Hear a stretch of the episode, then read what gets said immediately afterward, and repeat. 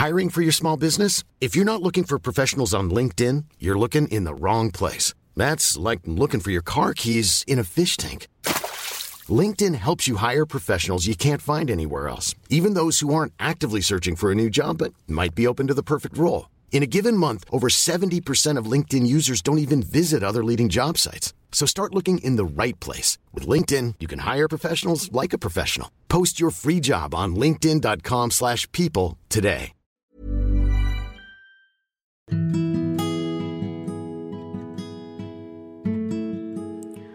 Maaf jika terkesan tidak berkesan, tapi aku harap ini memberi pesan. Hai, ini Pirda dan di podcast tentang menerima ini akan ada banyak hal-hal menarik. Jadi mari saling dengar, saling cerita dan menjadi teman baik di sini.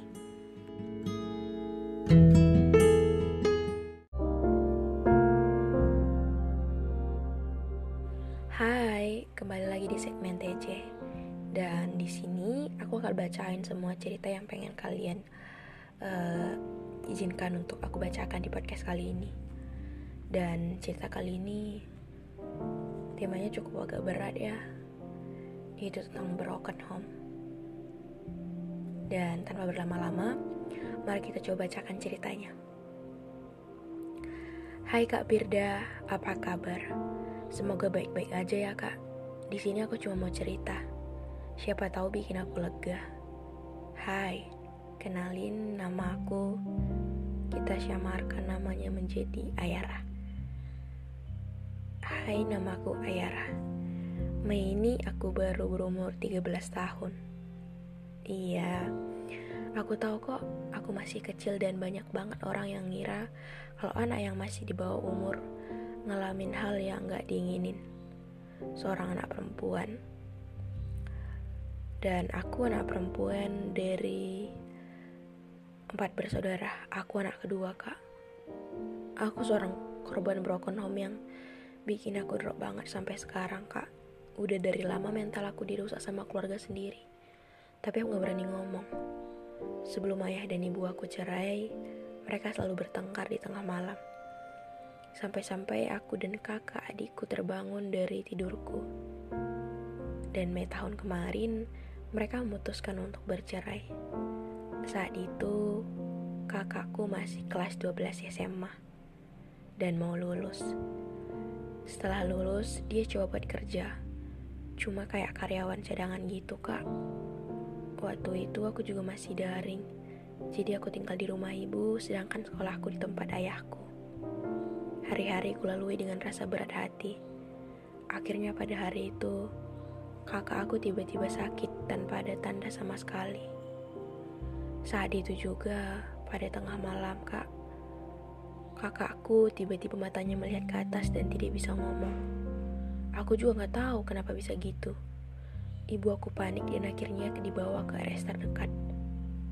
Setelah beberapa hari, tiba-tiba ibu aku telepon dan bilang kalau kakak udah gak ada. Di situ aku udah tremor banget, gak kuat, nangis kejer udah bingung sama semua. Setelah kakak udah nggak hidup, aku rasanya beda banget. Orang tua aku semakin tidak terlalu memperdulikan aku. Mereka sibuk dengan keluarga barunya. Oh, berarti ketika ibu dan ayah kamu cerai, mereka juga langsung, eh mereka bukan langsung sih, tapi kayak mereka juga udah punya keluarga barunya lagi kita lanjut bacakan ceritanya. Setelah itu, karena sekolah aku sudah mengadakan tatap muka, aku pun pindah ke rumah ayah bersama adik-adikku. Saudara-saudara ayahku sangat tidak suka dengan keberadaan aku. Mereka selalu menjelekkan nama aku dan ibuku. Hatiku udah sakit banget, Kak. Aku nggak ada tempat buat cerita. Sekalinya cerita pasti dibilang, lah, drama, alay. Aku bingung. Sampai sekarang aku sering nangis di tengah malam. Nyoba-nyoba barcode, nyoba-nyoba rokok. Aku juga pernah hampir bunuh diri karena emang secapek itu. Orang tua aku udah benar-benar gak pikirin aku. Aku juga mimpi yang harus digapai. Tapi gimana cara menggapai tanpa dorongan orang tua? Aku capek, Kak. Tadi lebaran juga kayak hari biasa, nggak ada yang spesial banget. Sekian cerita dari aku, Kak. Maaf kalau ceritanya berbelit-belit. Soalnya emang ngerangkum ceritanya kayak gini, agak susah. By the way, aku juga pendengar podcast Kak Pirda loh. Makasih buat lo kesahnya dan diizinkan cerita.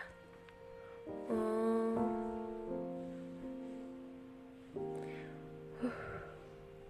Ketika baca cerita ini, ya respon saya mungkin menghela nafas karena ini pasti nggak gampang.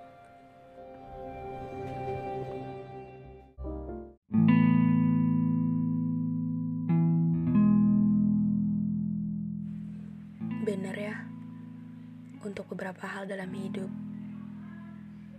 gak bisa kita pilih. Salah satunya adalah kita lahir di keluarga seperti apa. Jadi ketika kita sebelum lahir di dunia, kita nggak bisa milih. Aku nanti mau lahir di keluarga seperti ini dengan ayah, ibu, dan saudara-saudara seperti ini. Aku mau keluarga yang harmonis.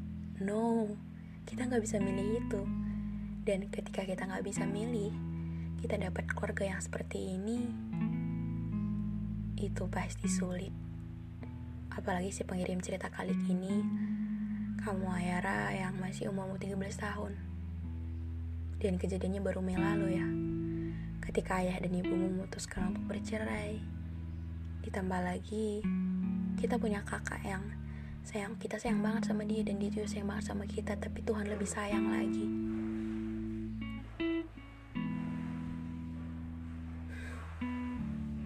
kadang emang gitu ketika semua mengecewakan ketika semua menyakitkan dunia serasa nggak adil cuma lagi-lagi kita cuma punya solusi dengan menerima. Menerima bahwa ternyata untuk dalam hal ini kita cuma bisa bilang Tuhan beri jalan yang terbaik. Tuhan bantu aku. Dan juga kita melakukan sebisa yang kita bisa. Mungkin di umur kamu yang 13 tahun ini kamu akan selalu ngerasa bahwa Kayaknya hidupku paling sulit deh. Kenapa orang-orang ketika di usia aku masih bahagia-bahagianya aku udah dapat masalah yang sebegitu besarnya. Tapi aku percaya, semua yang kamu lalui ini, kamu pasti akan lalui. Dalam arti, kejadian ini nggak akan bertahan untuk selama-lamanya. Ini akan berakhir. Cuma ketika belum berakhir, jangan nyakitin diri sendiri jangan mencoba barcode atau ngerokok please jangan. Mungkin keluargamu menghancurkanmu tapi nggak juga. Jangan hancurkan diri sendiri. Mungkin ketika ngomong ini kamu juga kadang akan mikir Kak Firda tahu apa? Relate mungkin dengan ceritaku atau enggak ini bukan masalah itu. Cuma ketika kita udah tahu kita sehancur itu dibuat oleh orang lain ketika kita ngerasa bahwa harusnya gue bahagia ketika di umur gue dan gue nggak dapetin itu. Jangan berontak dengan cara menyakiti diri sendiri. Tapi coba terima dan bilang bahwa Tuhan aku capek tolong dikuatin. Tuhan aku ngerasa bahwa ini bukan ini bukan lagi yang bisa aku kendalikan ini banyakin doa. Mungkin kamu juga sering berdoa ya. Tapi ingat, doamu yang kamu minta semoga ini lebih baik sekarang belum dikabulkan. Itu tanda berarti bahwa kamu harus sabar dan coba bertahan dan jangan pernah nyakitin diri sendiri lagi. Dunia emang gak adil. Dan jangan pernah berpikir bahwa kamu sendirian atau ngerasa bahwa kayaknya gue deh yang paling punya keluarga yang seberantakan ini? Enggak. Mungkin ketika dibandingkan dengan teman-teman yang lain kamu ngerasa gitu. Tapi enggak kok. Semua itu punya kesusahannya masing-masing. Dan ketika kamu punya kesusahan ini kamu mau bertahan dan coba untuk fokus bahwa ini pasti selesai. Itu akan bisa sebenarnya nggak mau ngomong banyak sih Cuma mau ketika kamu denger ini, kamu jangan nyakitin diri kamu sendiri lagi. Ingat, selalu ada hal-hal baik di hal sesakit apa pun yang kita terima hari ini. Aku juga terlahir bukan dari keluarga yang seharmonis itu sih. Meskipun ibu dan ayahku juga gak pernah cerai gitu. Tapi aku juga pernah sih berada di titik semenyakitkan itu. Bahkan di seluruh episode kali ini aku juga bahas titik terendah. Dan mungkin ini titik terendah kamu dan teman-teman yang dengar ini juga mikir bahwa keluarga bisa jadi titik terendah kita. Cuma yang aku mau share juga di sini bahwa ketika mungkin momen titik terendah itu tentang keluarga itu terjadi di aku, aku selalu mikir bahwa mungkin keluarga aku menghancurkan beberapa kebahagiaanku, menghancurkan beberapa harapan-harapan baikku yang aku kadang mikir harusnya mereka gini, harusnya aku bahagia. Tapi aku tapi ketika di umur aku yang sekarang ini, ketika bertambah dewasa, aku juga mikir bahwa sebenarnya salah sih ketika aku sepenuhnya berharap bahwa keluarga aku harus ngasih itu ke aku. Jadi, jangan terlalu berekspektasi terhadap hal apa pun, bahkan itu tentang keluarga kita sendiri.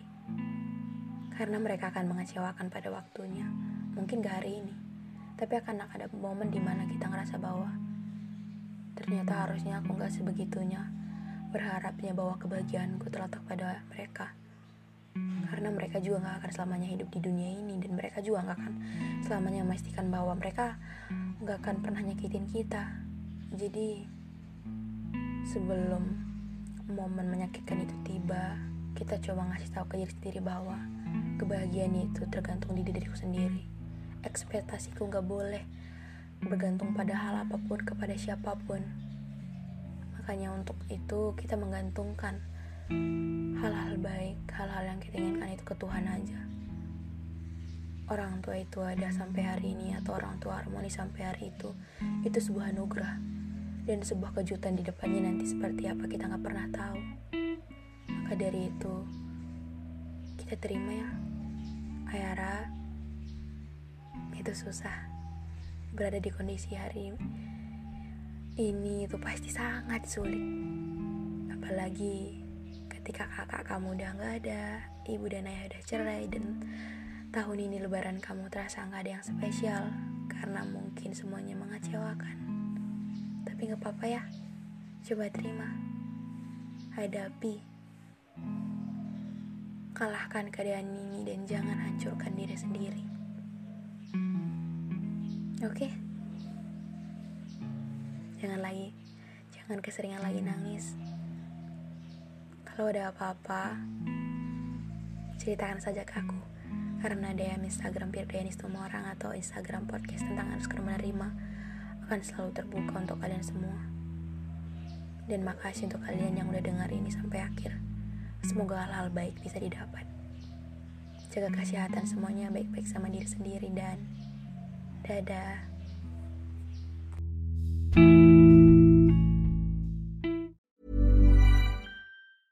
Hey, it's Paige DeSorbo from Giggly Squad. High quality fashion without the price tag. Say hello to Quince.